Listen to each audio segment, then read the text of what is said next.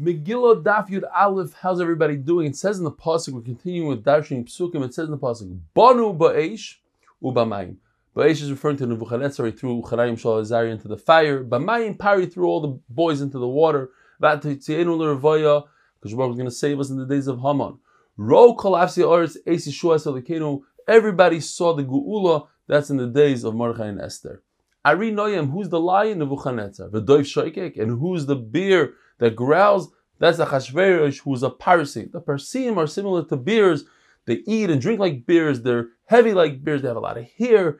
They don't have any peace. They run around all day like a bear. Moishel Russia is Haman. Al Am Dal on a nation that's poor. It's Klal the poor from mitzvahs. They don't have enough mitzvahs. This is amazing. Batzal Tayim Yimach Tayim is a lotion of Atzlos, of laziness. Klal was lazy. They weren't learning Torah, and Hashem says, "I can't help you out, Kaviyachol. You don't have enough mitzvahs for me to help you." Bekum Adam, a man stood up against Klal and not a king, a man referring to Haman.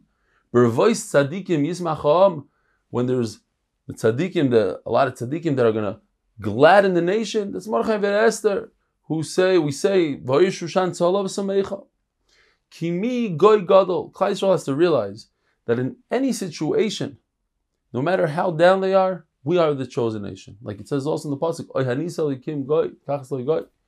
The word b'meyach hashverish, vayihi is a combination of vayihi, a lotion of woe, and in fact, the pasuk that we'll try to sell ourselves as slaves and nobody will buy us was mukuyim in those days.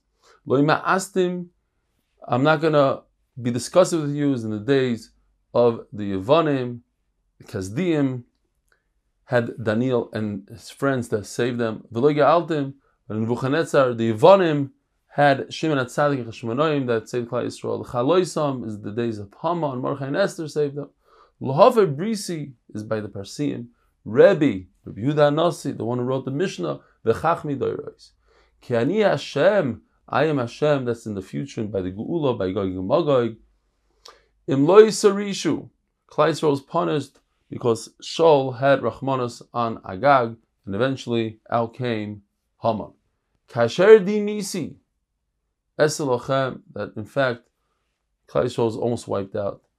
Achashvei Roish is a combination of words. Achiv Shel Roish. He's a brother to the head, in other words, to Nebuchadnezzar. He acted just like Nebuchadnezzar. Just like Nebuchadnezzar killed Klal he wanted to kill. Nebuchadnezzar destroyed the Beis Hamikdash, he wanted to destroy. In the, the days of Achashverosh, Klal Yisrael's face became black, so to speak, like the bottom of a pot. Everybody was poor. Hu Achashverosh, when it says the word who, it means from beginning to end. So you have by the Rishayim, Achashverosh was a Russia from the beginning of his life to the end. The same thing we find by Esav, Dasan and Aviram, and Achaz. And on the flip side, by Tzadikim, we find by Abraham, Aaron and Moshe, they were tzaddikim from the first very day, from three years old all the way to the end of his life, and Aaron and Moshe as well. And by David HaMelech, he was an honor from beginning to the end. Hamoylech, Achashverosh, came into the kingdom by himself. Some say that he was, was proper, he was a proper king, and some say he was Lignai, he paid his way in there. He ruled me Haidu Vad Kush. Some say that it was from side of the world to the side of the world, and some say no, Haidu and Kush are together, but just like they're together and he was able to rule those two, he was able to rule all 127 countries. And the same thing we find by Shlomo HaMelech. He ruled from Tifsach to Aza.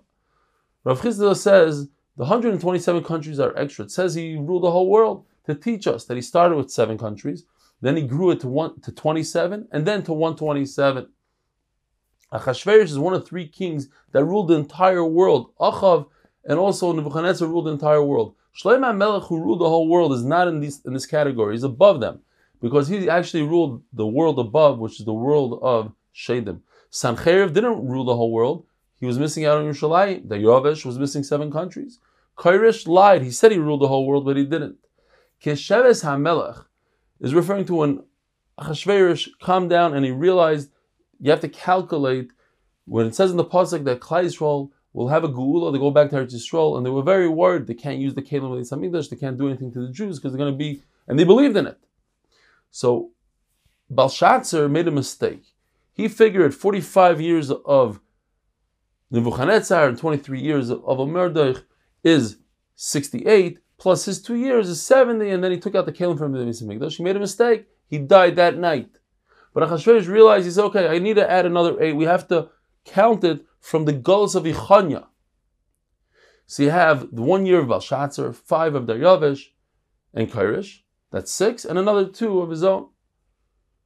Then there's a big fight between Achashverosh and Vashti, and he killed Vashti. In fact, he had to really add another 11 years for the Churva, the Churva of Yerushalayim, which was built in the, the second year, the Beis HaMikdash was built in the second year of his son, Daryavish.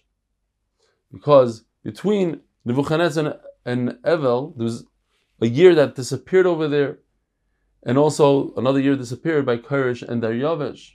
Have a wonderful day.